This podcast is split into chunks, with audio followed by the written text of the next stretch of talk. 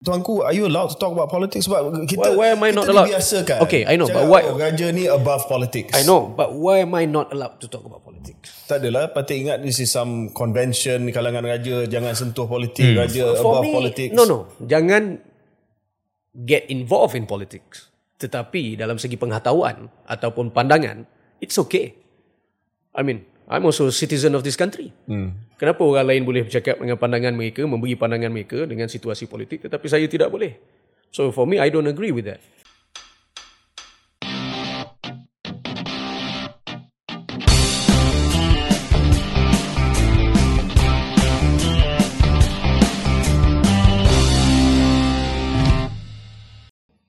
Assalamualaikum warahmatullahi wabarakatuh dan selamat datang ke episod khas Keluar Sekejap bersama dengan saya KJ. Saya Syaril Hamdan. Hari ini adalah episod yang sangat-sangat istimewa Syaril. Betul? Uh, episod yang dinanti-nantikan sebenarnya hmm. sebab dah ada Berbulan-bulan dah. anticipation, Anticipation dia. expectation sebenarnya. Dan uh, hari ini kita sangat bertuah dan uh, dapat uh, jemputan dan juga dapat uh, perkenan uh, ke bawah duli yang amat mulia. Uh, Major General Tengku Ismail Ibni Sultan Ibrahim. Tengku Mahkota Johor. How are you sir? Good. Thank you for having me. Terima kasih. Terima kasih. Terima kasih. How you guys been? Alhamdulillah uh, tuanku uh, sangat-sangat teruja dan excited untuk episod kali ini. Yeah. Sebenarnya Syaril risau sebab dia tak tahu tuanku nak cakap apa hari ni. I will try my best to be as diplomatic as I can, which is which is not me lah. But anyway, I mean we can talk about anything kan. ya. Easy going. It's easy Kita going. podcast kita ni free free flowing. I know, I know. Dan to uh, me, it's the best. It's the best, one of the best platform because you can discuss about anything regarding situasi dalam negara, ya. agenda, vision, and whatnot. So I, I really like it. It's not too formal. It's more laid back.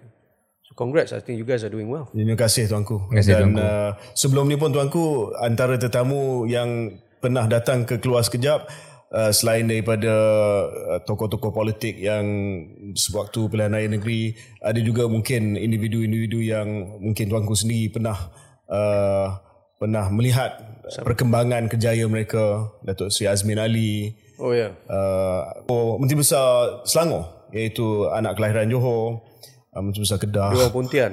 yang orang Pontian uh, Menteri Besar Kedah Very unique guy. Eh? unique guy The Kedah guy. yeah but anyway sir we're, we're happy to uh, have uh, Tuanku on on the show Tuanku mungkin uh, Batik boleh mula KJ boleh mula yeah, dengan yeah, dengan soalan uh, yang yang mudah mm-hmm. yang mudah tetapi yang susah untuk dijawab Right. Tuanku dikenali dengan tiga huruf saja TMJ Right. bukan hanya di Johor di Malaysia malah seantero dunia dengan penglibatan dalam dunia bola sepak dan sebagainya Yeah.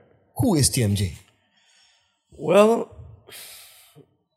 I'm a military man.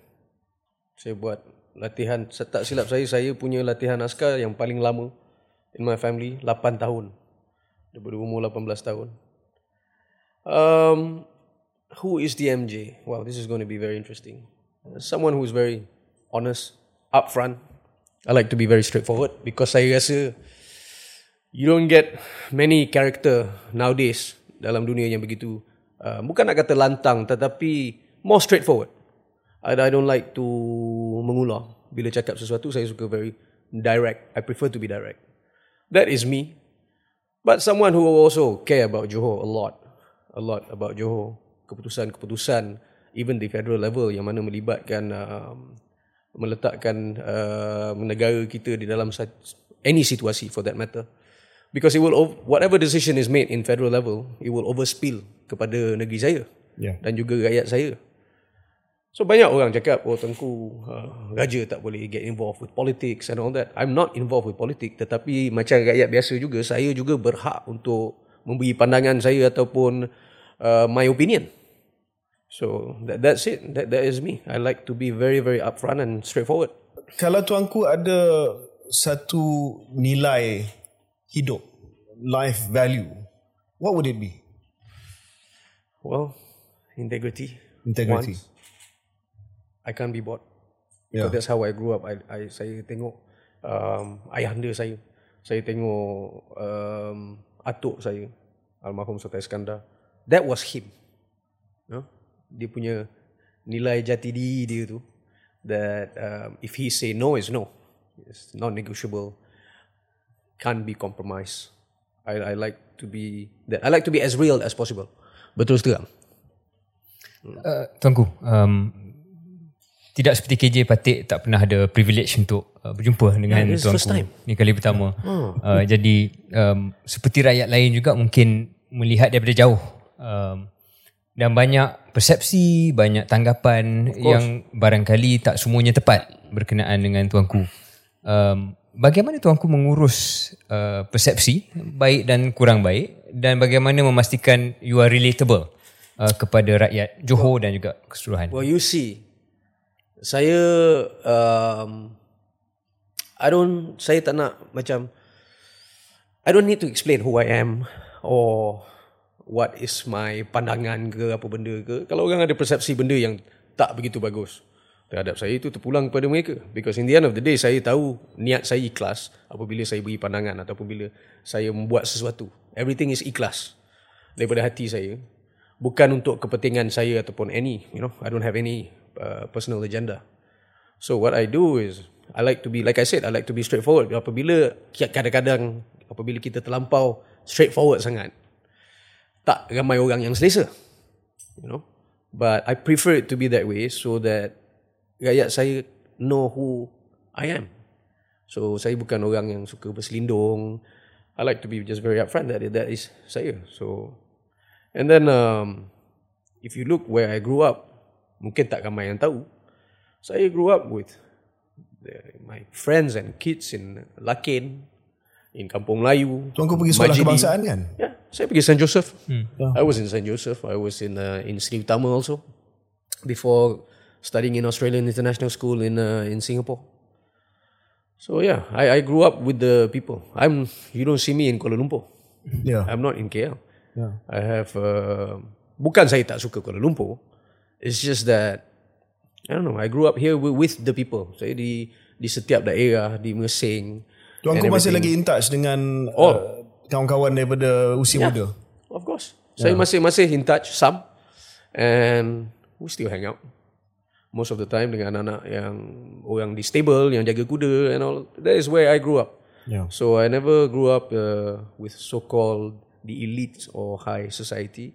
I'm always with the people. Itu pasal when I serve them, orang kata kalau kita cubit pihak kiri ni pihak kanan terasa. So that see when I when I see certain thing which is not right, and my people my people is uh, affected. Of course, I uh, I react. I tend to react. Actually tuanku kalau can pick up on that. Um, barangkali ramai yang akan menganggap bahawa dengan latar belakang belakang tuanku Hmm. tuanku susah untuk memahami uh, denyut nadi rakyat biasa tapi mendengar penjelasan tuanku tidak sebegitu. Maybe you can share some Saya details how never did grew you up in the istana. Um, ke bawah duli tuanku lepaskan saya. Saya grew up in rumah Pak Haji Selamat. Pak Haji Selamat is uh, imam di surau di stable. Hmm. Istana Pasir Pelangi. I grew up with him. Subuh dengan dia. Sampai ke malam saya balik rumah tidur je. And uh, ke duli tuanku is hardly around because he's always working pergi daerah-daerah dan seterusnya. Um, he's always on the ground. And my mom is a, a normal housewife, very simple lady. And I think she she done well. She's the only one that keep. I mean, she's the pillar of the house lah. Yeah. Yeah, but so I grew up with uh, Pak Islamat, with uh, macam contoh Cik Jabbar from Majidi. So I grew up in dia punya rumah-rumah mereka. So I live in their house. So of course, I that is how saya boleh relate. Saya tak kekok apabila awak boleh letak saya di mana-mana di dalam negeri Johor. Saya tak kekok untuk berbual dengan rakyat because I speak their lingo. Saya tahu jawapan ni tapi mungkin tuanku nak share. What was your first car tuanku? My first car is a Kancil. My first car is a Kancil. Um, JBL 2. Ada lagi? Ada. Saya simpan in in top condition. And my second car selepas saya finish my young officers course uh, di Pulada. My father was so proud and I ada upgrade sikit lah Perdana V6. and I still and I still keep that car. Masa tu hebat tu Perdana V6 Oh yes, yes. Tuanku Tuanku dah sentuh pasal Pulada uh, Patik nak sentuh About your military background Yeah. I think Sebab Patik dah kenal tuanku Agak lama dan sebagai seorang yang dah kenal tuanku agak lama I think your military experience is very important to you Of course. dan selepas Pulada um, tuanku telah pergi ke Indian Military uh, Academy di Dehradun Yeah. tuanku so why Dehradun I mean ramai yang pergi Sandhurst yang pergi UK why you went to India I think my grandfather at that time nak saya betul-betul go through the real deal. Um, in India, there is no special treatment.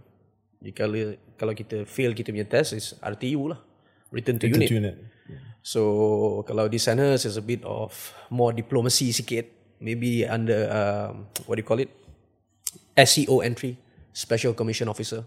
It's more of a diplomacy. So my fa- my grandfather tak nak saya dapat the same treatment. Dia nak saya go through the proper meal. And then in India, it's very competitive.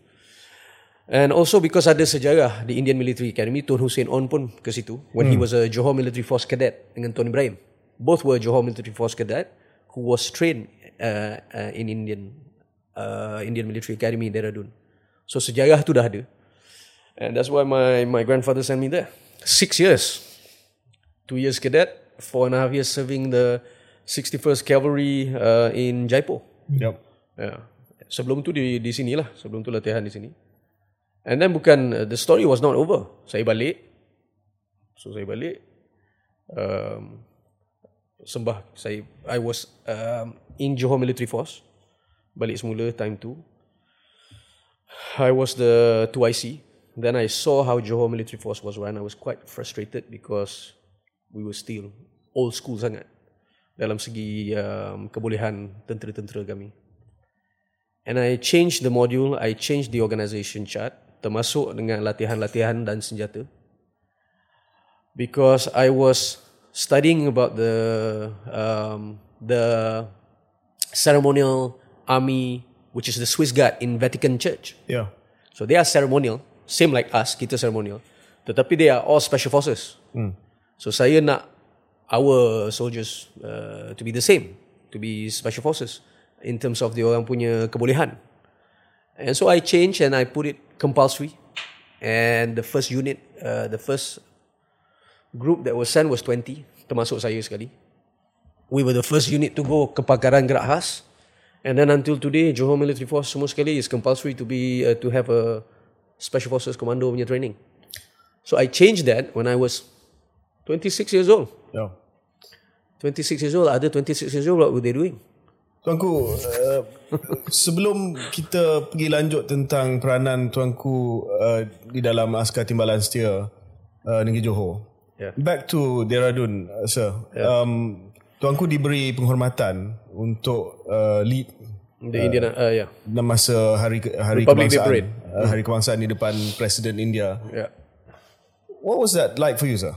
It was a great honor. Yeah. I didn't understand why, actually. So usually the process is they will send um, few officers from 61st Cavalry because the f- 61st Cavalry and the President's bodyguard, which is both cavalry unit in the Indian Army, is directly under the President. We're not under the uh, Ministry of Defense. We are under the President directly. So masa um, nama-nama uh, officer yang mana yang dah ada pencapaian. My pencapaian at that time was polo. So he picked me. Then um, he was told by the the chief of army, um, sorry sir, this boy is he's, he's not Indian, he's Malaysian. and he said, as far as I'm concerned, he's serving the Indian army, so he's considered as Indian, and I picked him uh, for his accomplishment. And that is when saya saya led the parade. It was a great honor, but they had to uh, sampai protes dalam parlimen because people say, "Eh, would you put uh, you know an Indian?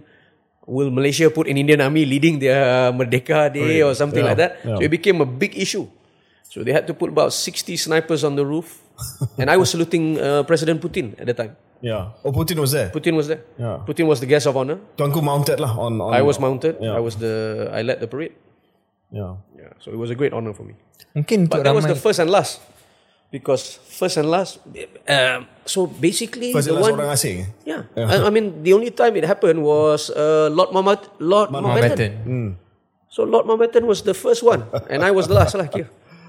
And that was a different circumstance. Yeah, yeah, yeah, that's right. Yeah. Tak mungkin uh, bukan hanya rakyat di India tapi rakyat di Malaysia pun tidak tahu tentang keunikan apa yang dilalui dalam konteks itu. Uh, is it normal for I- It's not normal, but I was serving the Indian Army at that time. So it was a very special thing that um, they give that leniency kepada saya, kehormatan itu untuk to, to serve them, train under them and serve them. But it helped me a lot. To be honest, saya cakap saya bertuah dan saya bersyukur that I'm in the army. I think it saved my life because dia membentukkan saya punya karakter. Um, and saya betul-betul bersyukur kepada Duli Yang Maha Mulia Tuanku and my almarhum atuk saya. Yeah, Without them, I don't think I'll be I'll be here today like how I am. You know. Tuanku, coming to Askar Timbalan Setia, Yeah. um, Tuanku sebagai pegawai pemerintah sekarang, you're the commanding officer, CEO of uh, JMF, Yeah. uh, Kebaduli Sultan sebagai komandan Yeah. uh, JMF dan uh, seperti mana yang mungkin yang tahu-tahu, ramai yang tak tahu, um, keluarga di Raja Johor ada hubungan istimewa dengan grup gerak khas dengan Special Forces kita, Ya. peranan Kebaduli. Yeah. Um, tuanku mungkin pertamanya nak cerita sebab ramai tertanya kenapa Johor ada askar sendiri sebab soal militeri ni dalam perlembagaan persekutuan Yeah. is a federal thing of kenapa Johor ada askar dia Well, that's our history. Oleh kerana, I mean, we were there independent as an independent state since 1885 daripada 1885. Um, dan juga kita ada askar kita sendiri. Apabila kita join Malaysia about 1948, ya, kita ada Federation Agreement and one of that Federation Agreement perjanjian tersebut adalah kita um, would like to keep our army um, and then ada perjanjian di mana but they were tugas mereka adalah ceremonial purpose saja to jaga keluarga diraja yeah. and the palace and what not but of course the role mereka masih boleh diserapkan to the Malaysian Armed Forces jikalau uh, terjadi sesuatu kepada negara it, uh, dengan perjanjian atas perkenan ke bawah duli tuanku hmm. mana they can be uh, seconded to the Malaysian Army dan sekarang ni di bawah tuanku ada modernization semua ada uh, latihan uh, gerak khas all latihan komando. Um, I boost the equipment as well. yeah. So yeah, that is where we are today. Tu pasal lah Johor ada askar sendiri. Oleh kerana like Duli always said, which is quite controversial, controversial that we don't belong to Malaysia, we are partners. he always say that. So. Dan uh, maybe the the last thing on on um, uh, JMF sir is that the, macam tuanku kata lah dalam keadaan perang Yeah. Uh, for instance you know nauzubillah kalau yeah, berlaku perang then dengan perkenan ke Baduli Yeah. the JMF will be absorbed into be the absorbed. MAF Yes. Malaysian Armed Forces Yes. yeah. That that is the the understanding that we have with the Malaysian Army.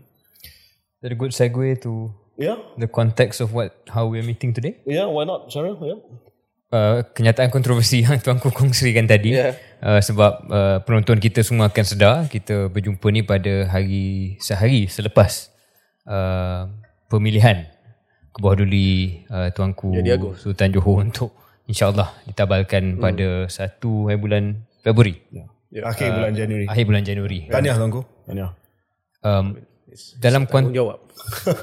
dalam konteks itu um, kita banyak bercakap dan tuanku sendiri banyak bercakap tentang negeri Johor Yes. I'm sure we'll go back to bangsa Johor at some point. Bagaimana mengubah ataupun evolusi pemandangan dan pemikiran itu dalam konteks Malaysia sekarang? Kerana it's no longer just about Johor for you or your family. Of course. I mean, saya rasa ke bawah duli tahu benda itu sangat jelas. Ini adalah tugas um, tanggungjawab untuk negara bukan saja Johor. But you see, whatever keputusan-keputusan yang dibuat ataupun polisi um, yang ke bawah duli ada agenda tersebut, benda itu pun akan memberi manfaat kepada negeri Johor juga dan juga negeri-negeri lain dengan cara tak langsung. So, I mean, it's a big responsibility. He is very clear about his agenda. He always say something about restoring the order. Hmm. Kerana dengan situasi-situasi yang kurang stabil dalam negara. So nak memberi lebih kestabilan kepada negara jadi kita boleh membantu um, apabila benda itu jadi a domino effect dalam segi for the economy dan dengan cara tak langsung benda itu akan membantu rakyat-rakyat semua yang dalam negara ini. So that Kebawah Duli ada dia punya plan that dia nak bekerjasama ataupun memberi share pendapat dan pandangan kepada Perdana Menteri. So we'll see. I, I think it will be a uh, orang kata very interesting times. Tuanku, uh, Kebawah Duli Sultan, um, again, persepsi sebab kita banyak cakap soal hmm. persepsi. Bila diumumkan uh, Kebawah Duli telah pun dipilih sebagai Yang Tuan Agong hmm. yang akan datang, banyak komen yang kata, bagus, kita akan dapat Agong yang tegas, yang strict, yang yeah. firm. Tuanku sendiri kenal Kebawah Duli bukan hanya sebagai seorang pemerintah, seorang uh, sultan, tapi seorang ayah. Hmm. What kind of Agong do you think Kebawah Duli will be? No nonsense. That is him. Kebawah Duli tuanku ni, uh, you know, he's very like macam saya jugalah. So very dia tegas, understanding, very understanding, tegas. Tetapi like I said, no nonsense. When it comes to the national punya best interest, I don't think he will budge in terms of the best interest of the nation.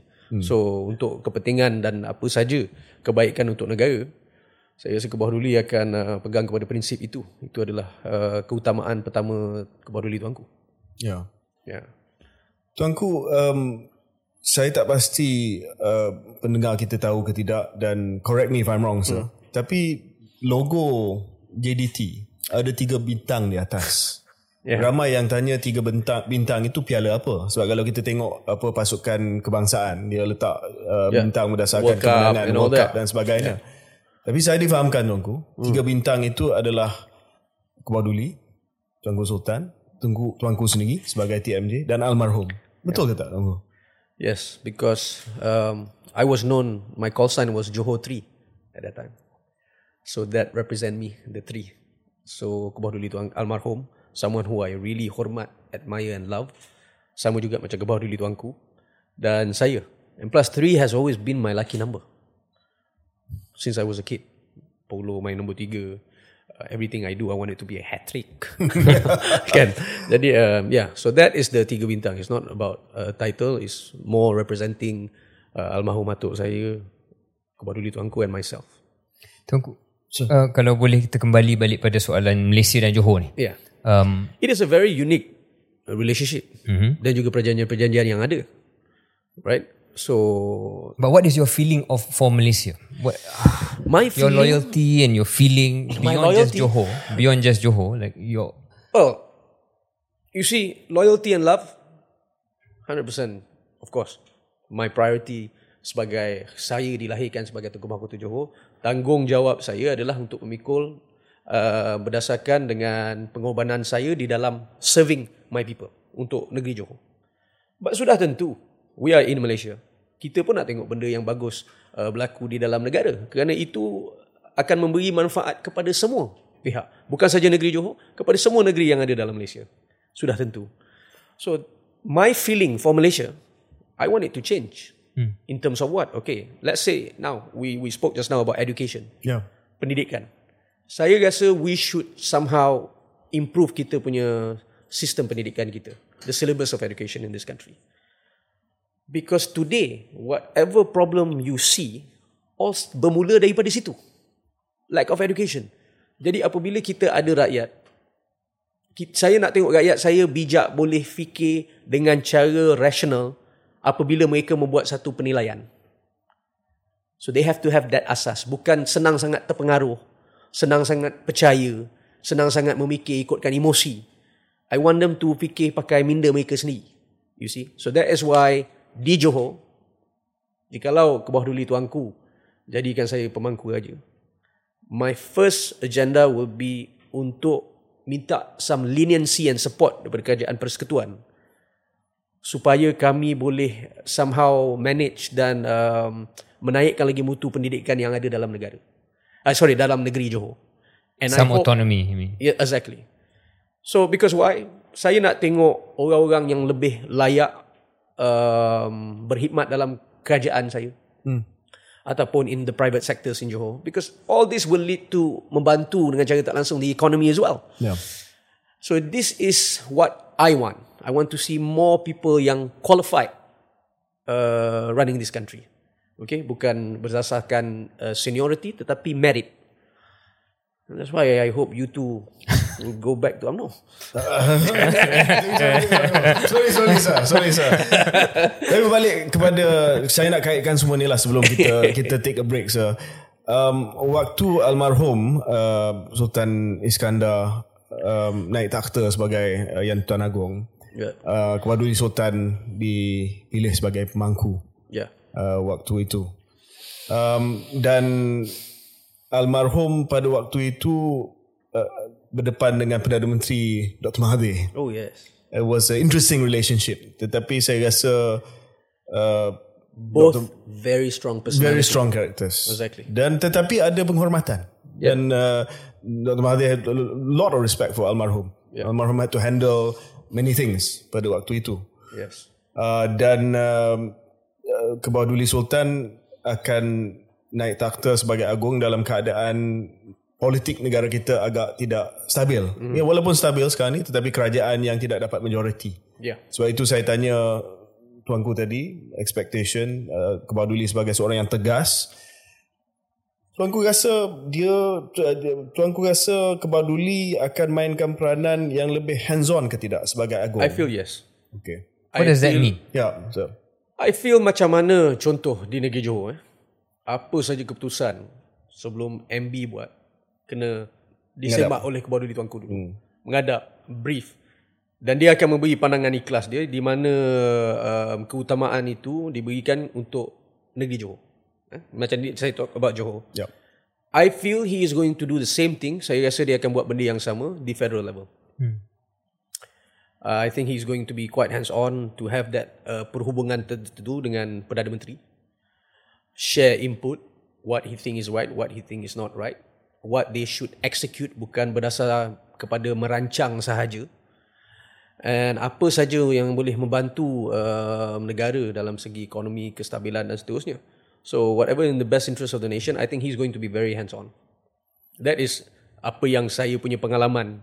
Hmm. Uh, you know, uh, tengok ke bawah duli tuanku di negeri Johor. Saya rasa benda yang sama akan berlaku di Kuala Lumpur. Apa yang Patik tahu pasal Kebawah Duli tuanku actually tuanku adalah he is very detail oriented. Yes, very detailed. That could be my brother. Okay. That could be my brother. Okay, uh, detail oriented in what way? What do you mean by that? Um, bila Patik pernah um, ada peluang menghadap uh, Kebawah Duli bincang soal waktu menjadi Menteri Kesihatan, bincang soal hospital, bincang soal Yeah. projek-projek pembangunan. Yeah, Tuanku akan tanya detail tentang pembinaan tersebut. betul. Dan tuanku tahu sangat tentang technical detail. Exactly. Tak boleh nak kelentong dengan bahasa mudah. Jangan cakap pada pembangunan ataupun projek-projek saja. Semua. Daripada ke pokok, daripada ke baja, sampai ke Peralatan askar. aeronautical, peralatan askar, weapon. His knowledge is superb. And saya sebagai anak bertuah dan belajarlah seberapa banyak yang boleh. And tuanku knows everything. You cannot, you cannot lie. I mean, you cannot lie to tuanku. You cannot cheat him. He knows exactly everything. Also, he knows the system very, very well. So I think that is where I know that um, dia ada agenda-agenda dia tersendiri Okay. because tuanku ni he is dia bukan berdasarkan optik.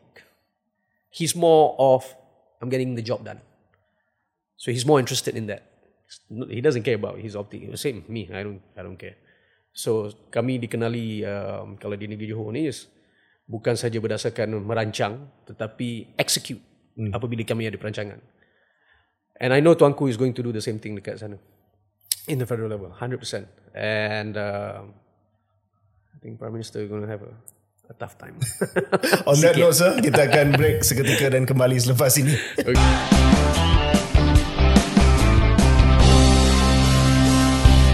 Selamat kembali ke episod khas Keluar Sekejap bersama dengan Duli Yang Amat Mulia Tengku Mahkota Johor, tuanku. Tadi kita dah bincang soal Kebawah Duli Tuanku Sultan akan uh, mengambil alih tugas sebagai Sri Paduka Baginda Yang Di-Pertuan Agong pada hujung bulan Januari depan. Mm-hmm. InsyaAllah jika Kebawah berkenan tuanku uh, sekali lagi dilantik sebagai pemangku sebab tuanku dah sebelum ini beberapa kali. I think this could be my fourth. Kali keempat ya. Kali, keempat keempat jadi pemangku raja. menjadi pemangku gajah di Johor. Tapi kali ini 5 years insyaallah 5 tahun. Ya, bukan tempoh yang yang uh, yang ringkas so tuanku what are you going to do First is I'm going to focus on the education. Lepas tu um, juga bekerja sama bekerja begitu keras dengan kerajaan persekutuan untuk membantu dalam uh, meningkatkan uh, negeri Johor punya infrastructure in the state. Contoh the highway, uh, flood mitigation system untuk tiga daerah yang mana kerap banjir setiap tahun. Hmm. Sampai saya pun naik malu setiap kali saya pergi jumpa sabar pakcik, sabar makcik and I can see it in their eyes. Macam seolah-olah dalam hati dia Kenapa kau tiap-tiap tahun suruh aku sabar je Tapi kerja tak ada juga So Yeah. I mean, but that is beyond us, right? I mean, we kita kena minta uh, bantuan itu daripada kerajaan persekutuan. So, buat masa ni, it's in the pipeline of uh, daerah kota tinggi, Batu Pahat dan juga Muar to ada a flood mitigation. Uh, but like I said juga, saya um, want to monitor all schools, quality of teachers, program-program di sekolah, uh, even sekolah agama yang mana yang tak ada permit, yang mana yang saya rasa not relevant ataupun tak ikut dengan silibus sekolah agama negeri Johor, Majlis Agama Islam, baik tutup. hmm. So that is where I am I'll be looking at. So itu je lah. Adakah tuanku rasa ada I mean bangsa Johor kita belum lagi bincang bangsa Johor tuanku bangsa Johor is something so unique uh, kepada negeri Johor dan ramai daripada luar Johor melihat di Semenanjung Johor ni mempunyai satu karakteristik yang agak moderate Ya. yang terbuka Tuanku rasa risau ke tidak ada unsur-unsur yang lebih sempit, konservatif, ekstrim Of course. yang datang melalui sistem pendidikan juga yang course. Uh, mengancam bangsa Johor ni. Sudah tentu. And that is why saya cakap education is the most important because that is the only way kita boleh uh, mengelakkan ada that extremist punya extremism punya mindset dalam negeri ini. I mean, kalau nak tengok pada perpaduan eh, antara rakyat uh, bangsa orang orang Cina, India, Melayu di Johor ni it's superb. And I want it to remain that way. That is the identity of uh, bangsa Johor ni, the unity.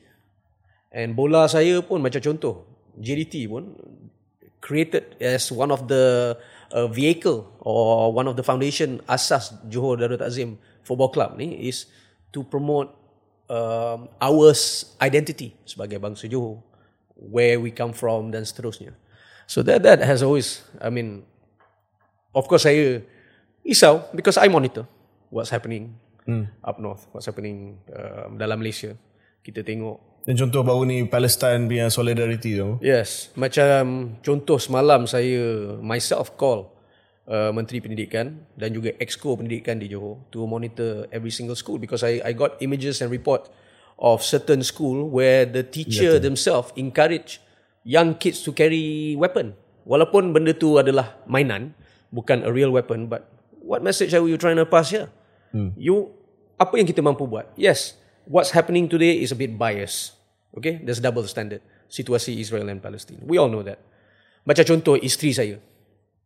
I mean, she's very sad apabila tengok image. Man, tak ada manusia, a normal human being, will not be affected by those images. What they see is happening in Palestine. Ya. Apa kami boleh buat? Saya contoh eh, saya tak adalah like I said I'm not a guy who focus lebih kepada optik. Hmm. Saya suka lebih uh, kepada execute and do something.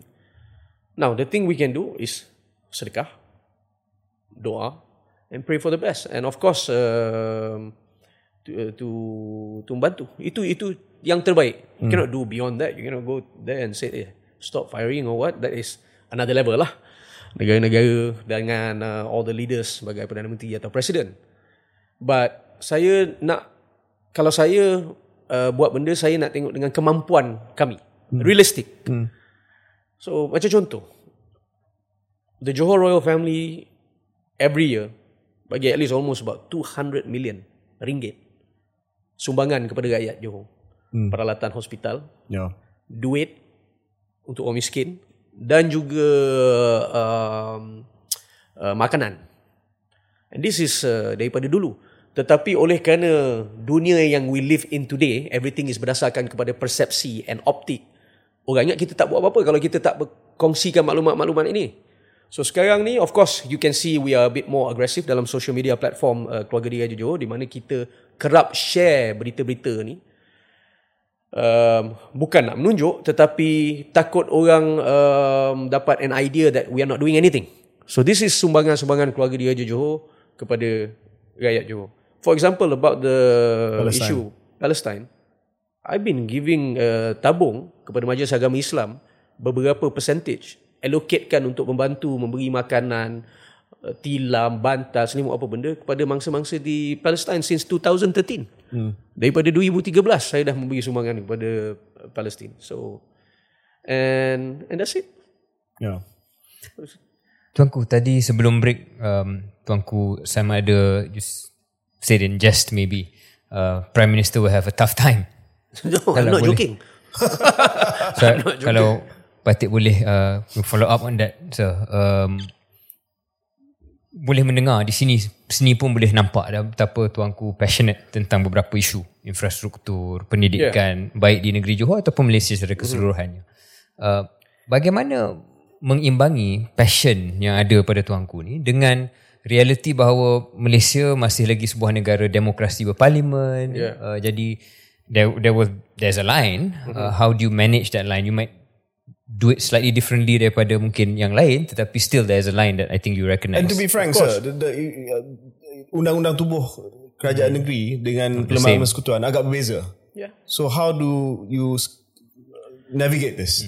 Well, apa pun kita buat macam contoh di negeri Johor we follow undang-undang tubuh kita yang dah existed begitu lama. Hmm.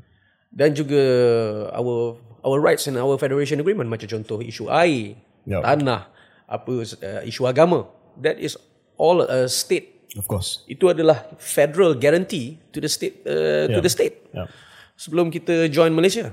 Jadi I know there there is a line but you see contoh perhubungan saya dengan Singapura. There is also a line there. It's another country. But look at what we are able to do between the two of us. Menggunakan macam contoh less of a red tape ataupun too official. Sama juga macam kalau um, dulu masa time Datuk Seri Najib. Kebahagiaan tuanku was quite close to Datuk Seri Najib.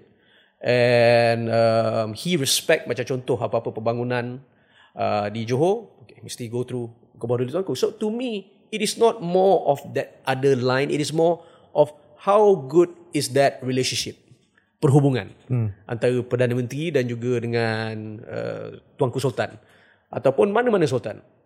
You see with with a good perhubungan uh, perhubungan yang baik dan juga uh, bekerjasama in the best interest of the nation, I think banyak benda yang kami boleh capai.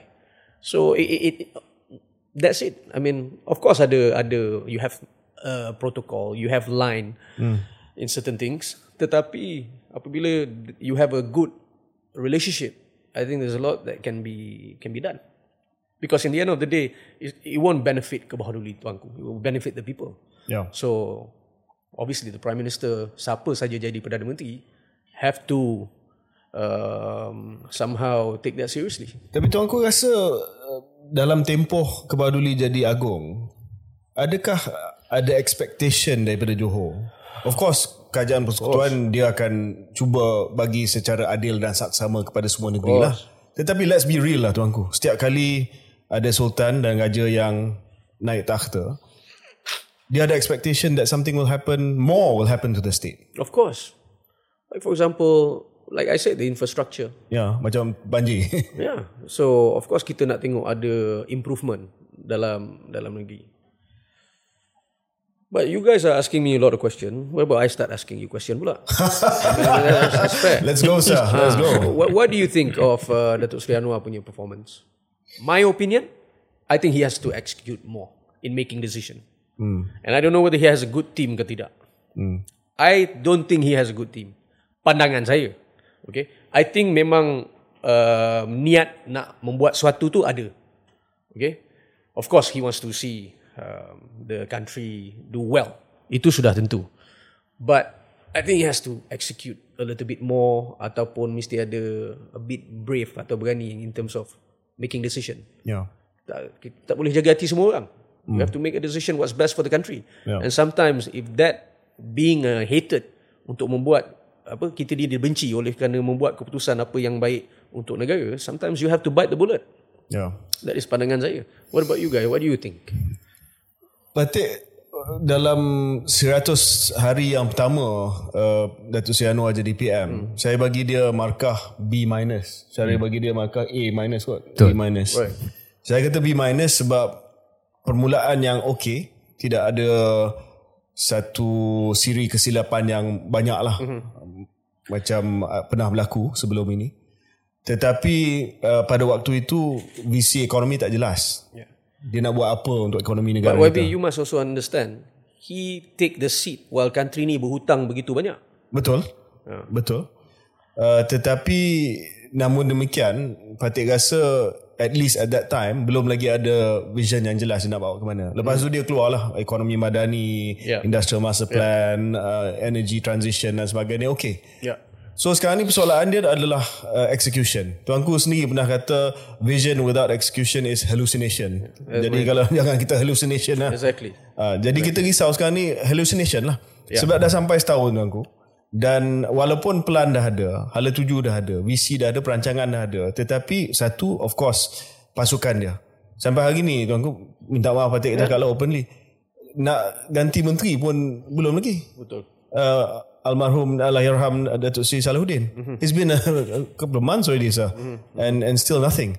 Dan uh, kita melihat bahawa tough decisions dalam bajet dia tak nak buat. Patik tak tahu bila nak buat sebab dah dah ada clear 4 years until the next election. Yeah. Kerajaan stabil. Uh, Kebaduli akan uh, naik takhta sebagai agung. Yang Kebaduli has been very clear. Jangan nak tukar kerajaan. Dah bagi endorsement kepada mm. PMX but mm. still timid bangku. Itu Patik rasa lah. I don't know. I don't know. I think he's trying, I mean, maybe playing too safe, in my opinion. Yeah. Maybe kalau Patik boleh tambah tuanku, mungkin headline tu, the the need to chase a good headline mm-hmm. seems to be some something yang penting untuk the whole cabinet. Yeah. Jadi lebih daripada delivery, it's berapa banyak kita boleh umum minggu depan. Kalau minggu depan dah umum, minggu satu lagi apa lagi kita nak umum. So pengumuman tu menjadi the driving Right. factor of Performance the. I see. Yeah. so the very like we said on the flight, Yeah. very performative. Leadership. Right. Maybe not him as an individual, but the whole government as a Yeah, whole. that's what I see. Yeah. Itulah pandangan saya. So um, Dah masuk politik. dah masuk politik dah, dah termasuk politik dah. Um, But politics is a good talk. yeah. It's a, it is a good topic. Kerana it just shows how much we care. Yeah. I mean, Sebelum tu, I can look the other way. tuanku, saya nak, Patik nak tanya soalan asas. Uh, Tuanku, are you allowed to talk about politics? Sebab kita, Why- why am I kita not allowed? dibiasakan. Okay, I know, Cakap, but why- Oh, raja ni above politics. I know, but why am I not allowed to talk about politics? Tak adalah, Patik ingat this is some convention kalangan raja, jangan sentuh politik, raja For above me, politics. no, no. Jangan get involved in politics. Tetapi dalam segi pengetahuan ataupun pandangan, it's okay. I mean, I'm also a citizen of this country. Hmm. Kenapa orang lain boleh bercakap dengan pandangan mereka, memberi pandangan mereka dengan situasi politik, tetapi saya tidak boleh. So for me, I don't agree with that. Dan sistem beraja ni kalau kita tengok pun ada deliver uh, or ataupun provide check and balance towards political um, situation in the country juga. Hmm. And I feel that is very very important because tak semua democracy works. Hmm.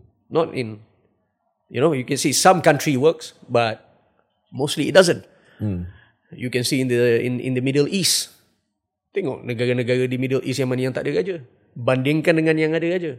You can see it is more stable. It is, I mean, dalam segi economy or policy in, in that sense. So for me, yes, it is important kerana kita provide a lot of check and balance. That is my opinion.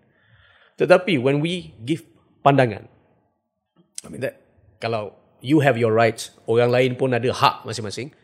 Saya rasa saya tak patut dikecualikan. Saya pun ada hak juga untuk memberi pandangan ke ataupun uh, you know idea ataupun what's my take on on politics and I I saya tak pernah rasa kekok ataupun takut nak cakap soal politik hmm. because before kalau kita tengok in the generation yang lebih uh, gaji-gaji yang lebih lama of course it, it's like a taboo ah. you know to speak about yeah. uh, politics because we're supposed to be above politics yes we are above politics tetapi you must also understand politicians serve the people apabila you see certain things not happening and di mana rakyat tak dapat that benefit i mean it is also our right to to speak up ataupun mengingatkan ataupun memberi pandangan hmm. so cuma tuanku mungkin akan ada kalau boleh patik tanya yeah, yeah, yeah slightly delicate question so. Um, mungkin ada, akan ada yang bercakap okay kalau uh, keluarga diraja nak memberi pandangan mm-hmm. maka mereka juga perlu menerima apabila have, pandangan itu dikritik atau pandangan itu tidak disetujui oleh rakyat biasa is that okay but we we have been uh, how long have i been critic mm. anything happen i don't mm. see anything happening yeah. so i'm open to be criticized saya open you know And uh, you read the stuff tuanku? Tuanku baca tak benda-benda yang Sometimes not read all tetapi um, of course we are in, we have a team that inform yeah. sentiment on the grounds and these things like that. So sentimental punya studies um, kita ada team yang monitor everything. Jadi I don't uh, usually read all but I think it is also important saya rasa mustahak untuk tahulah apa yang what is the current sentiment uh, on the ground. And yeah, I mean itu itu adalah pandangan saya dan to be criticized, I've been criticized many uh, many times daripada ahli politik lah dalam bola lah macam-macam. And I'm very open. But like I said, what is right is right lah. Hmm. So rakyat boleh menilai benda tu berdasarkan dengan fakta bukan dengan cerita dongeng tetapi kalau ada orang nak dengar cerita dongeng lebih daripada fakta then it's up to you. This is where I say it goes back to education. Yeah. Which is I feel yang benda paling mustahak that we lack in this country today. Tuanku maybe address the perception kalau cakap kalau criticize tuanku lah ataupun uh, kerabat diraja kereta petrol uh, petrol car akan sampai kat rumah. I don't think so, right? Hmm. Jadi ke tidak benda tu? I mean, if you maki yeah. Amon and yeah. you threaten, of course there will be a petrol car coming to your house. Yeah. Hmm. But if you criticize, I don't think anything ever happened before. Hmm tak pernah uh, berlaku. Yeah. For example, um, cucu atuk dulu pernah criticize openly. Yeah. Uh, uh, buat press conference lagi. Hmm. Tak ada apa-apa jadi kat dia pun sampai hari ni. So banyak orang yang criticize and nothing happen. Yeah. Right? Yeah. Um, unless ada ugutan yeah. ataupun ada memaki-memaki Hamun sure. which is considered as seditious. So that is that is within the law. Tetapi bila saya criticize. Contoh, apabila saya criticize. I don't think saya pergi keterlaluan. It's hmm. more memberi pandangan the basic asas. Serve the people. Serve the people. Serve the people. Over and over again I've been saying the same thing. Benda yang sama. Eh? Ingat, kepentingan rakyat. Kepentingan rakyat. Eh, saya rasa benda itu tak salah. Itu ada cara saya mengingatkan. Jadi tuanku akan terus vokal. Tuanku 100% ditakdirkan insyaAllah pemangku raja nanti you will still be open and forthright. I mean if I see everything is okay, I'm not going to say anything. Saya tak akan cakap apa-apa. Tetapi kalau saya nampak ada sesuatu yang perlu uh, saya memberi pandangan ataupun tegur, saya saya akan buat. Itu sudah tentu. We are, we are, time has changed, YB. You know, hmm. time has changed. If you look the, it, dalam senario dalam country pun dah berubah. So we have to go according to to time. Tuanku, um, just masih lagi cakap pasal politik ni. Tuanku rasa puas hati ke tidak dengan hmm. this new generation of politician? Kita tolak ke tepi lah PMX. Ya, kita bukan nak kata kita tolak dia ke tepi yalah, yalah. Tapi dia 76 years old. I understand. So kita nak kena fikir soal the next generation. Uh, tuanku rasa... See sir, I tell you it's about qualification. Kelayakan. Eh? Contoh. If you're young, and you are more of a populist ataupun bercakapkan dengan berdasarkan teori sahaja but not practical of what actually can work uh, apa benda yang boleh work on the ground then you shouldn't be in politics but hmm. for example you both are very intelligent qualified i think people like you should be in in politics. Kena buang. Yalah. Tapi bagi saya pun yang ada yang lama-lama tu, yang masa still hold on to power tu pun dah terlebih lama sangat. Bukan saja nak berkatakan nak katakan dengan usia tetapi pandangan yang lebih um, taklah begitu relating to the current scenario of what the country is going on today. So of course we need younger people serving the the government or even uh, in politics. But not only berdasarkan dengan usia and of course it has to be merit as well lah. Kelayakan dan uh, yang ada potential. Dalam konteks usia dan merit, Yang Ahmad Muhammad Menteri Besar Johor sendiri seorang yang generasi yang Yeah, muda. you're very young. Uh, if I can ask a naughty question, how do you rate his performance? His performance, Dato' On Hafiz. Datuk On Hafiz. Seven or eight. Seven. I give him a seven Seven out of ten. out of ten. That's not bad. That's not bad. That's not bad. Okay, then I, bring it. I bring it down to six. ada di, ada di bawah gitu pula. I bring it down to six. Why? Because he's still young. Tetapi bagusnya dia dia, dia, buat kerja. Hmm. Uh, buat kerja. But then, like I said, walaupun kita ada macam-macam perancangan, saya, I will also work very closely with him untuk execute certain matters hmm. uh, dalam dalam negeri yang saya rasa ada beberapa uh, isu yang kita terlepas pandang hmm. ataupun uh, tak put the right effort untuk selesaikan uh, isu-isu tersebut. So yeah, I give him a six or seven. He's young, still have long way to go. Macam mana peralihan tu hmm. uh, tuanku sebab uh, ramai yang tertanya tertanya-tanya pelantikan pelantikan Dato' uh, On Hafiz sebagai menteri besar. Saya ketua penerangan UMNO waktu tu duk kempen kempen kempen kempen sebagai apa ni? I think it was a way ke bawah duli tuanku nak menunjukkan janganlah uh, ketepikan pandangan dia ataupun yang melantik menteri besar ni adalah raja. Apabila awak endorse seseorang, Seolah-olah uh, seolah-olah you are playing Poster boy. Ha, buat poster boy masa tu Datuk Asni. And he was uh, Kebah Duli Tuanku was upset dengan uh, Datuk apa? Zaid ketika Hmm. itu. Cik, eh, awak patut refer kepada saya dulu. Siapa yang saya rasa harus jadi menteri besar? And I think that was his way of reminding those up there yang uh, do not challenge his authority sebagai raja yang memilih uh, menteri besar. Tuanku uh, balik kepada um, politik Melayu ni tuanku. UMNO dilahirkan di Istana Besar di Yes. Johor Bahru. Tuanku rasa UMNO ni ada future ke tuanku? Sorry, aku terpaksa tanya soalan ni. old UMNO kan? Ya. Bukan UMNO baru. Bukan UMNO UMNO asal 2.0 1946. where Tun Mahathir created. Ya. I feel as a strong Malay party, UMNO ada asas. You have the foundation already. Tetapi perlu ada orang-orang yang lebih quality dalam UMNO. That is my pandangan lah. Because now you you asking me about UMNO. So saya rasa mesti ada orang-orang yang lebih um, someone who can bring a different dynamic yang mana boleh relate to the current scenario of the country today. And future ada tetapi uh, some people have to go maybe hmm. for that untuk ada masa depan. Kalau masih dengan sistem yang begitu lama macam sekarang, I don't think UMNO have a future dalam uh, negara unless they change. Hmm. That is pandangan saya lah. Saya rasa dalam konteks UMNO pun UMNO Johor pun kadang-kadang dia, dia- dia melihat dirinya sedikit berbeza daripada UMNO secara keseluruhan almost mirroring this uh, Johor Malaysia relationship uh, that you you stressed about. Ya. Uh, mungkin apa yang tuanku sebut tu ada bibit-bibitnya daripada Johor sendirilah. Of course, of course. But macam saya, saya ada I have good relationship dengan semua political party. PKR, DAP, semua. Uh, semua boleh berjumpa saya dekat sini, boleh minum kopi, boleh uh, berkongsi pandangan. Contoh kadang-kadang kawasan uh, katalah kawasan DAP pun. Kau dulu tuanku memberi sumbangan. Eh, Ya. yeah. tengokkan rakyat. Ya. Ha, macam gitu. Sampai gitu sekali. That, that is how the unique relationship yang kita ada dalam negeri Johor. Kalau kita tengok pun inside our Dewan Negeri, Ya. I think it's the most civilized Dewan Negeri in the whole country.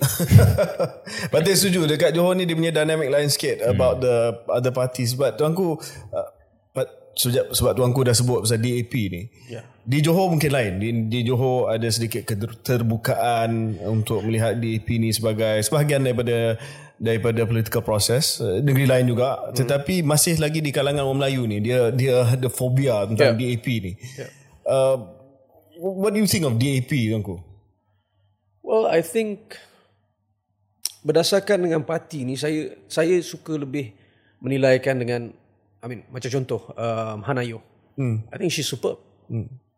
Pasal she's just someone who focus on a job and apabila ada kerja dia dia fokus on buat kerja. Um, sama juga macam Cintong.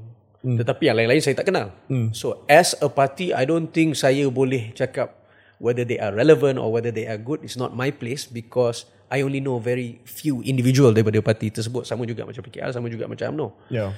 And I feel mana-mana political party pun dalam negara, benda yang paling penting macam mana yang saya katakan tadi adalah keutamaan tu harus bagi kepada what how can they serve the people. Um, apa benda-benda yang pembaruan yang boleh yang mereka boleh buat di mana rakyat will benefit. So, to be honest, I do not care which political party you come from. As long as you can serve the people, you can get the job done, then you you deserve to be there. Awak layak berada di situ. That is me lah pandangan saya. Yep. Okay. Mungkin uh, on that sir, we take a break and come back after this. Thank you.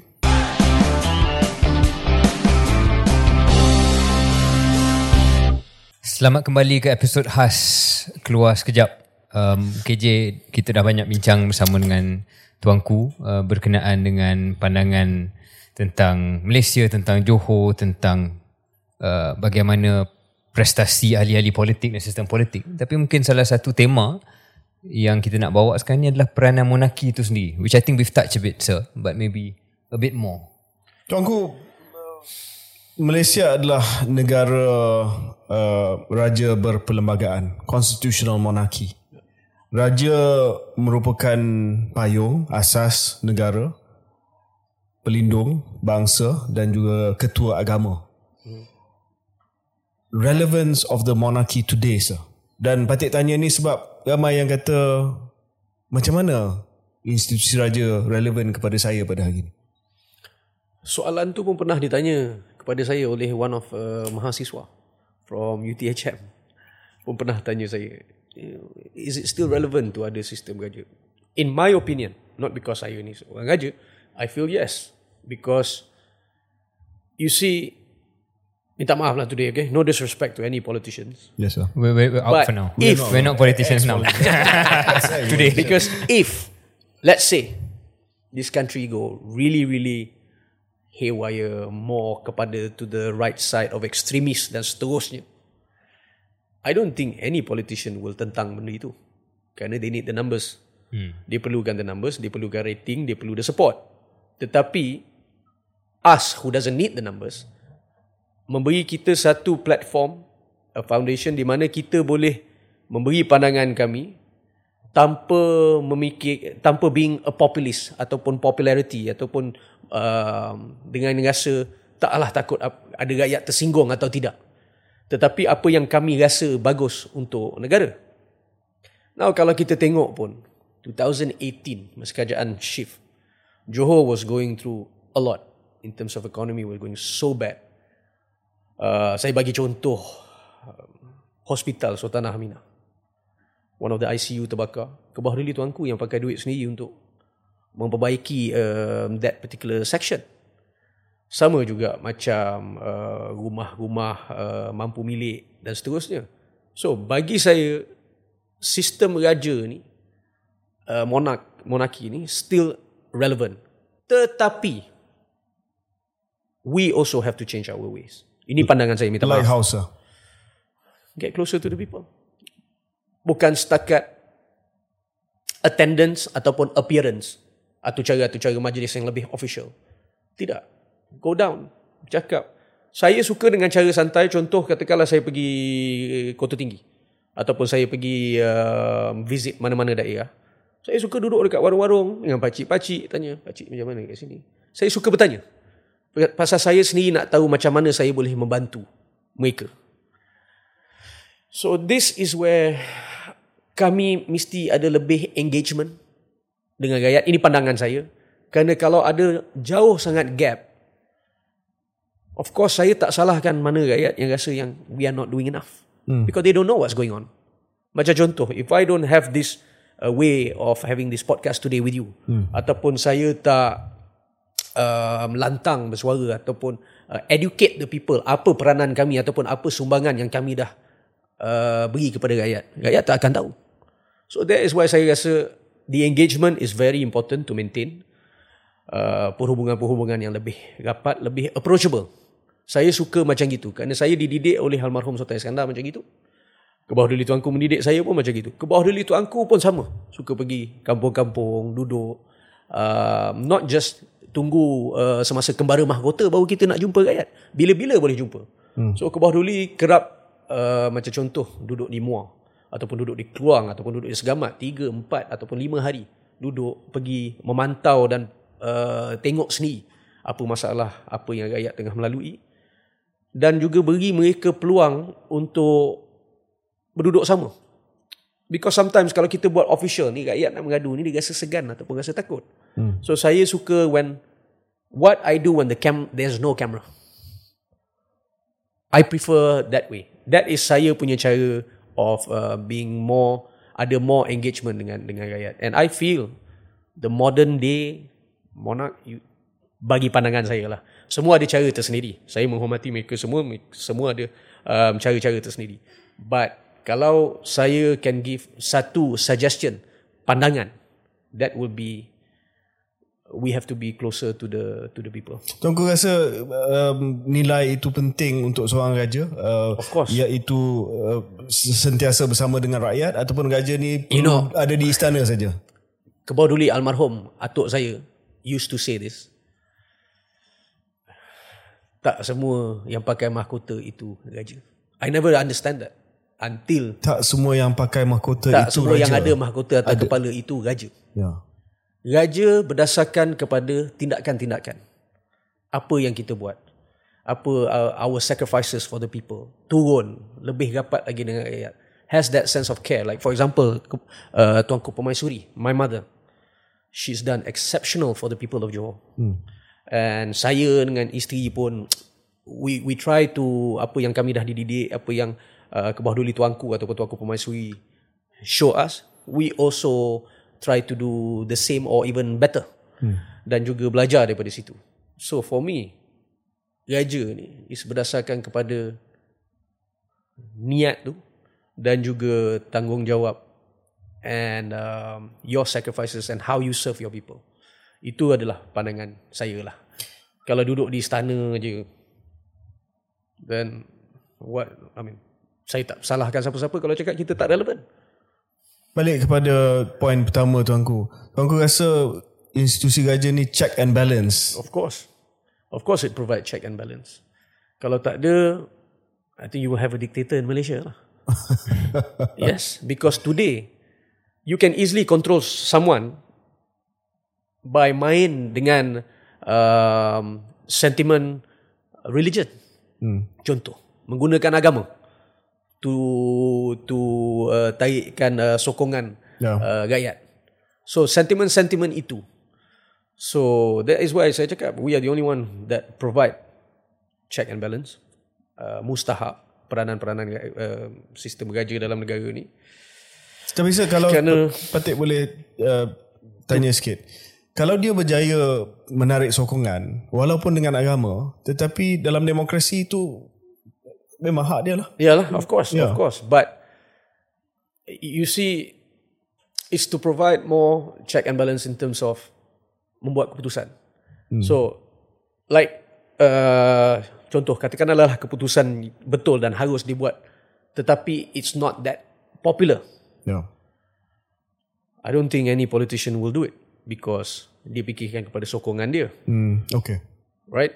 So at least we can walaupun kita tak boleh buat that keputusan tetapi kita boleh share pandangan atau memberi a bit check and balance in a way so.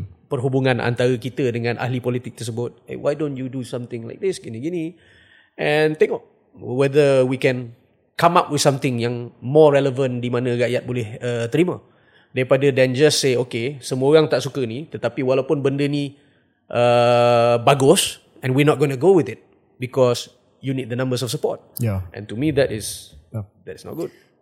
Uh, Tuanku KJ dengan saya selalu mengejek satu sama sendiri siapa lebih anglicised, siapa lebih suka UK antara UK. kita dua. Ya, yeah, United Kingdom. Okay, Okay, so to bring it back to that, uh, Tuanku pun belajar di di Perth yeah. uh, where the head of state uh, adalah King of England. Yep.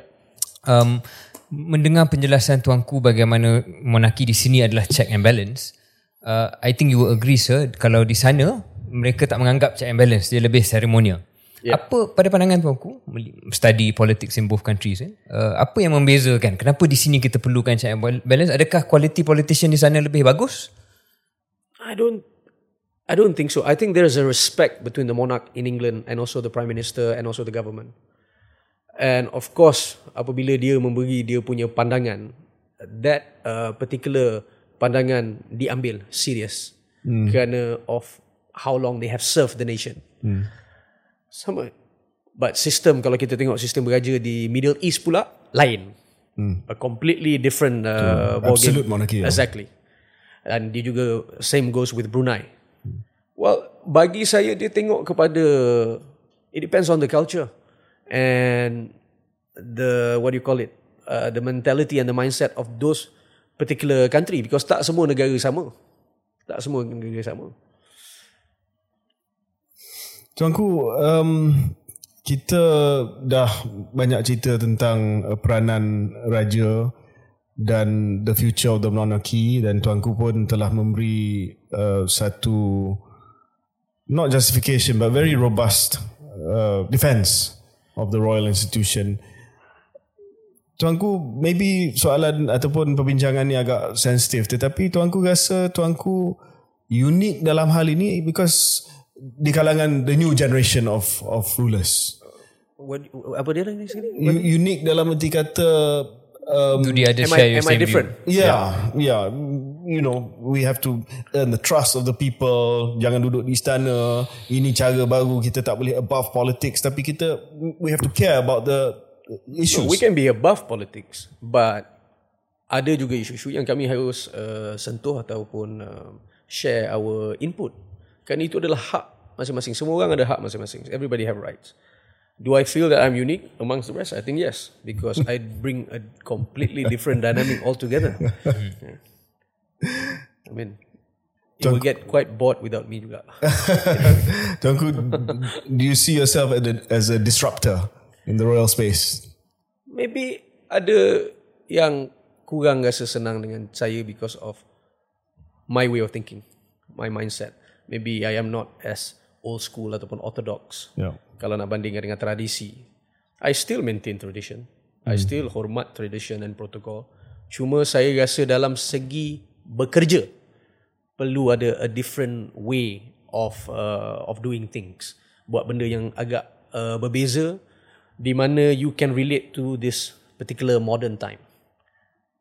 You know tuanku, ada satu soalan yang saya tak pernah tanya tuanku. Hari ni kali pertama yang saya tanya sedang dirakam. Beberapa bulan yang lepas tak ada siapa yang nak sentuh saya. Sentuh? Waktu saya dipecat yeah. daripada parti. No one wanted to touch me tuanku. Hmm. Uh, Syaril lah. Dia, dia pun digantung. Yalah kena pecat. Dah tak menang pilihan raya. Yeah. Dibuang lah lebih kurang tuanku. Begitu. Tetapi tuanku tampil. Tak saya tak minta, saya Patik tak minta masa tu. No. Tuanku yang menghubungi Patik dan menawarkan kepada Patik peranan di sini sebagai penasihat belia uh, negeri Johor dan dengan JDT. Tuanku tak perlu buat benda tu. And and saya ni agak toxic, masih toxic mungkin. Why tuanku? Because I see, to be honest lah, I see you have potential, and it's one way to keep you relevant.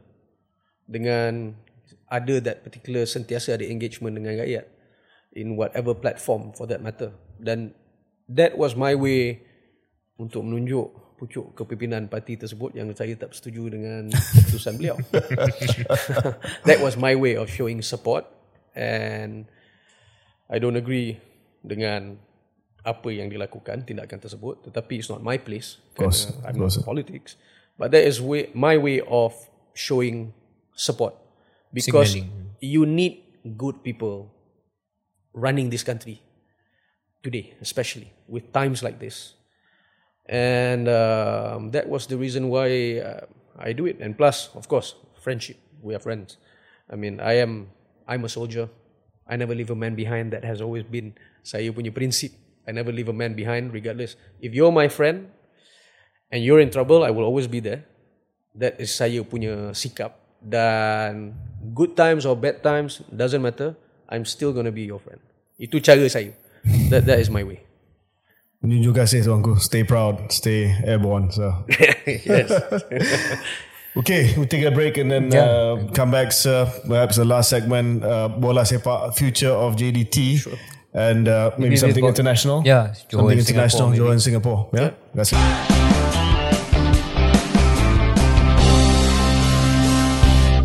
Kembali ke episod khas uh, Keluar Sekejap bersama dengan uh, Tengku Mahkota Johor, uh, Tengku Ismail.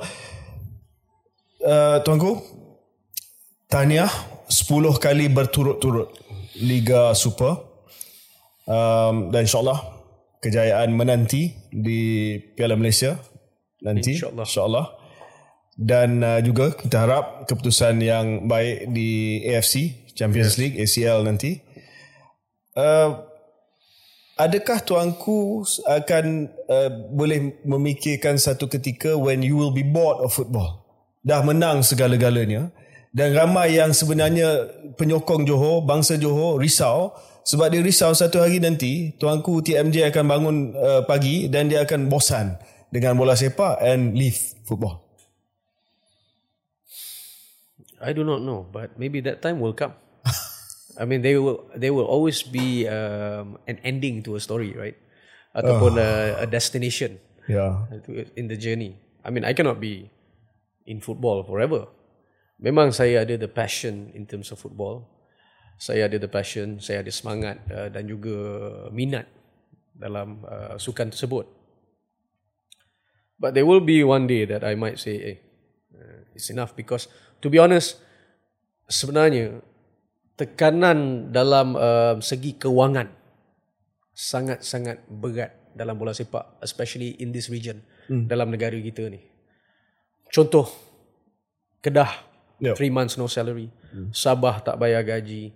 Uh, Kelantan tak bayar gaji. Sarawak tak bayar gaji. So, memang bukan mudah untuk jaga a club bola sepak because you put in a lot of money but benefit dia sikit aja. Hmm.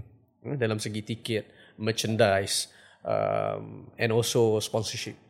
Even though Johor banyak uh, international companies collaboration dan juga sponsorship tapi still we struggle and sometimes when we struggle saya dan Kebahaduli tuanku terpaksa Keluar duit sendiri. keluar duit sendiri. Dan kadang-kala benda tu is quite uh, frustrating. Frustrating because I like the idea of JDT.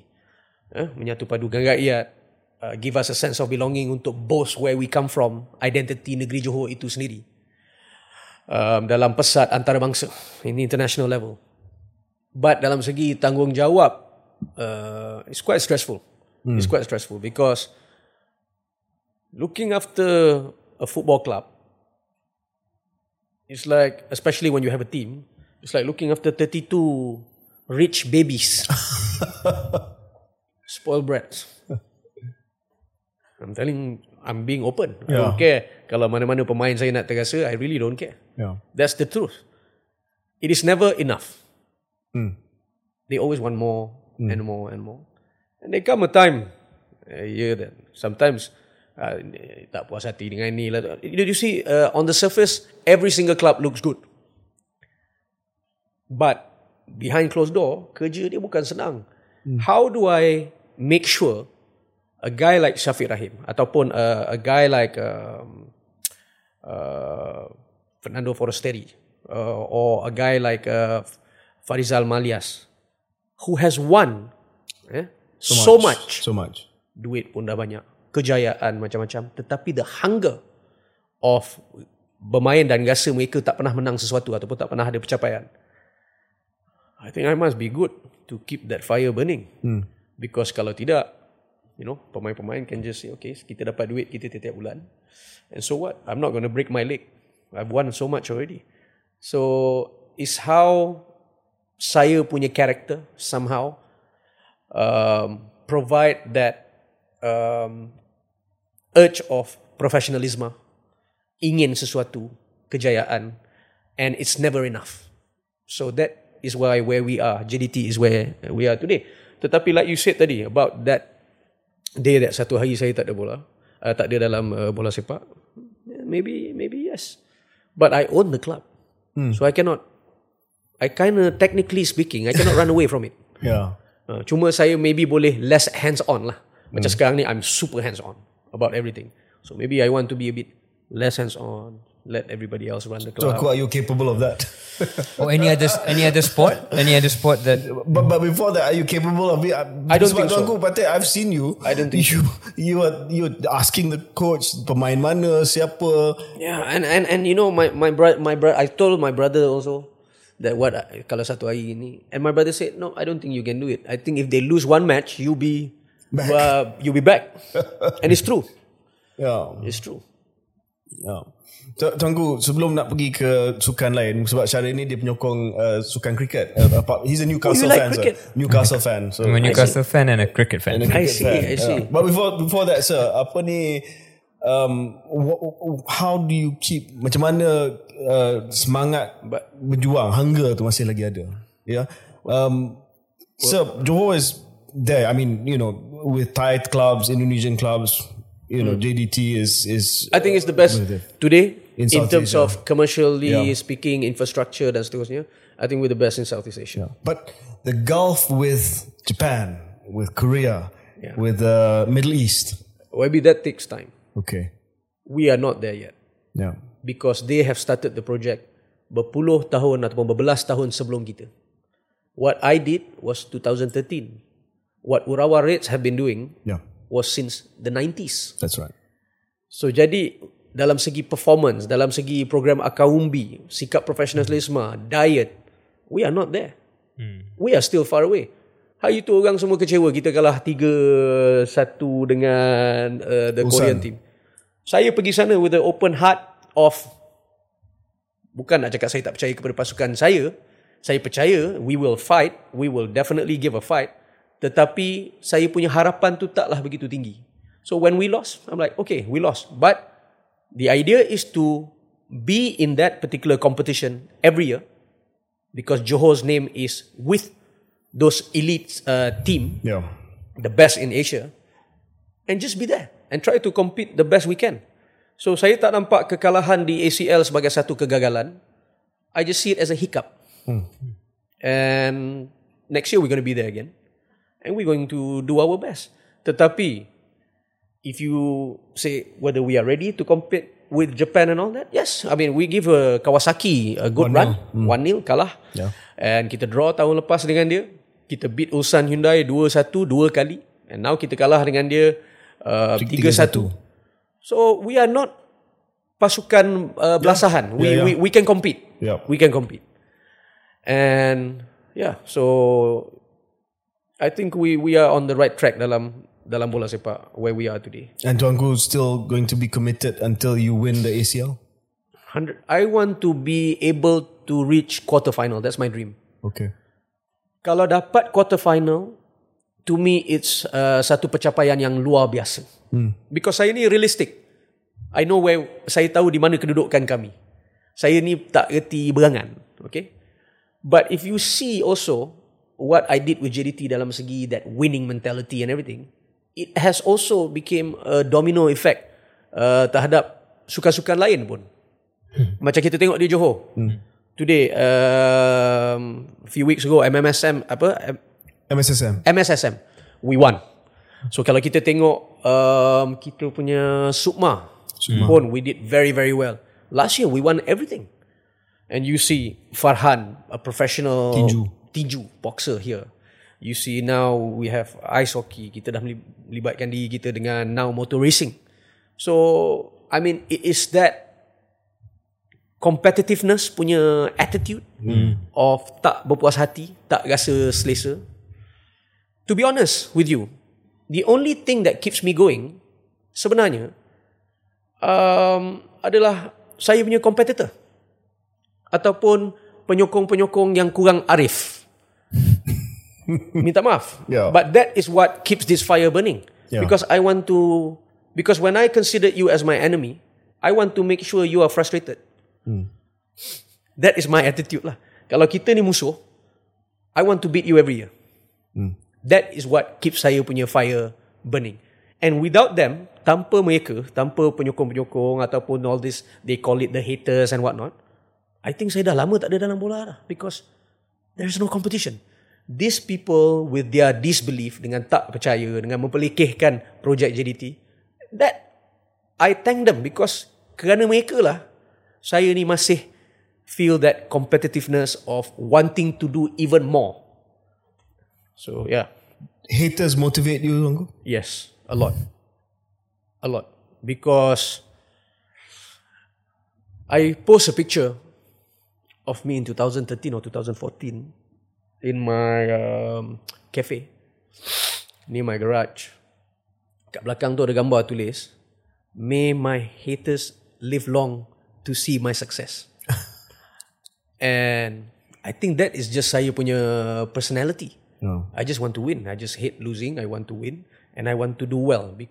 And every time I do I do well, saya rasa um, it it is a great achievement, but it is also um, saya dapat tunjuk kepada so-called haters ni lah that hey, you see where I am now? You see where this club I created, where are we? Have you seen the the achievement, our achievement, apa yang kita ada? That boasting right keeps the fire burning. Yes. Yeah. But saya pun uh, setuju dengan tu- tuanku. I'm also motivated by detractors dalam dalam politik tuanku. Tapi Yeah. tak tak saya rasa sama juga dengan tuanku. It's not revenge per se. No, no, right? it's not revenge. Yeah, to, It's to just- show that we can perform and No, succeed. it is just being a winner. Yeah. I mean, if not, uh, what is life? it would be very boring kan? Walaupun kita katakanlah orang meniaga ke, orang politik ke, uh, seorang tentera ke, you always want to do better. Yeah. Because that, um, yeah, I mean, every character, like that is just being a winner. And that is how saya dididik. And um, I, I guess you are the same as well. You want to win, you want to do well. Semua orang want to do well. Everybody wants to do well. Yeah. Only I'm not doing so well now tuanku. Anyway, uh, cakap soal uh, persaingan tuanku. Um, ini satu topik yang Syahrir dan saya rasa Patik rasa penting untuk kita uh, bincang dan bahas bersama dengan tuanku. Hubungan Malaysia dan hubungan Johor dengan jiran kita Singapura. Saya tak tahu bab hubungan Malaysia, tetapi hubungan Johor dengan Singapura sangat baik. Ya. Sangat-sangat baik. Daripada dulu, daripada zaman atuk moyang saya dah begitu rapat dengan Singapura. Singapura tuanku dilihat sebagai jiran, sebagai pesaing, kompetitor, neighbor, collaborator kadang-kadang. Dan nak tanya how do how does tuanku and how does Johor view Singapore because Singapore is closer to JB than KL. Of course. So it's symbiotic. Beratusan ribu yang cross uh, tambak Johor setiap hari. We have to coexist. And at the same time, saya tak nampak mereka sebagai competitor. I see them as a friend. Um, dan juga, whatever system they have today dalam negara dia, kita tidak boleh um, ignore ataupun uh, cakap yang they're not doing the right thing. The quality control when I have my engagement with ministers ataupun mana-mana government official dalam Singapore to see that qualification, that knowledge and that professionalism dalam setiap agency, I envy that. I want to see that here. Jadi buat masa ni saya tak pernah tengok mereka sebagai competitor. I see them as a platform that I want to reach. Memang betul negara dia lagi kecil, senang jaga dan seterusnya Demokrasi dia lain sikit. demokrasi dia lain. That, that I, saya faham. Tetapi in terms of policy, it's um, bukan nak kata stability. That policy is strong. Macam kalau kita tomorrow you have a different party, jadi kerajaan, policy will change. Policy consistency is Exactly. in Singapore. It's very consistent kalau kita tengok di Singapura.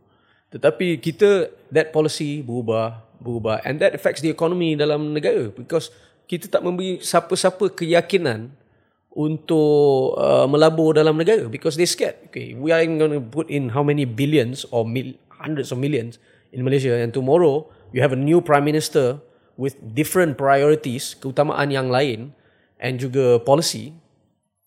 Game over. Ya, Tuanku. So jadi saya saya envy um, tengok macam mana how Singapore does things macam contoh management of water pun. Hmm.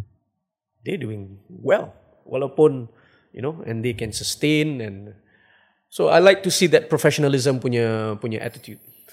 Mungkin tuanku juga lihat mutu dan kualiti mereka yang ada dalam public life di Singapura lebih baik berbanding dengan apa yang berlaku di Malaysia?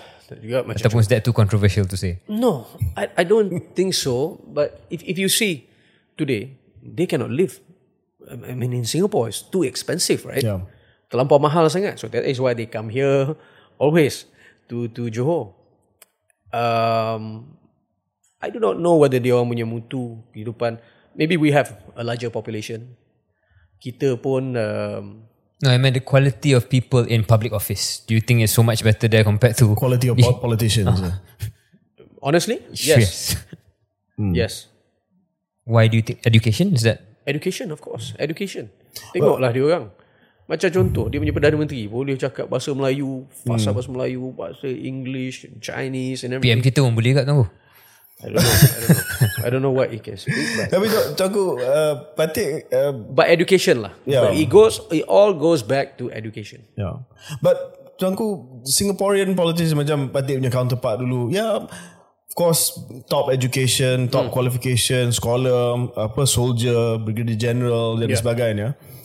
Tetapi they di sana tuanku they are shielded from the the real cut and thrust of of politics. Bukan nak kata dia orang ni tak ada demokrasi tapi macam Batik katalah it, it- it's different. Very dan, Dan PAP pun uh, ada uh, danger, ada bahaya dia kalau sekiranya mereka tak relatable dengan orang biasa dekat Singapore as Mm-hmm. tuanku said, you know inflation is so high, uh, housing prices are so high. The party is not, and the party as in the the the the, the fund is not going to last forever, sir. Yeah. No pun intended. The party is not going to last forever, sir. So things will also change in Singapore. Yeah Yeah. Of course Of course Tapi balik kepada hubungan Johor dan Singapura, uh, not just the history sir, but uh, masa depan juga.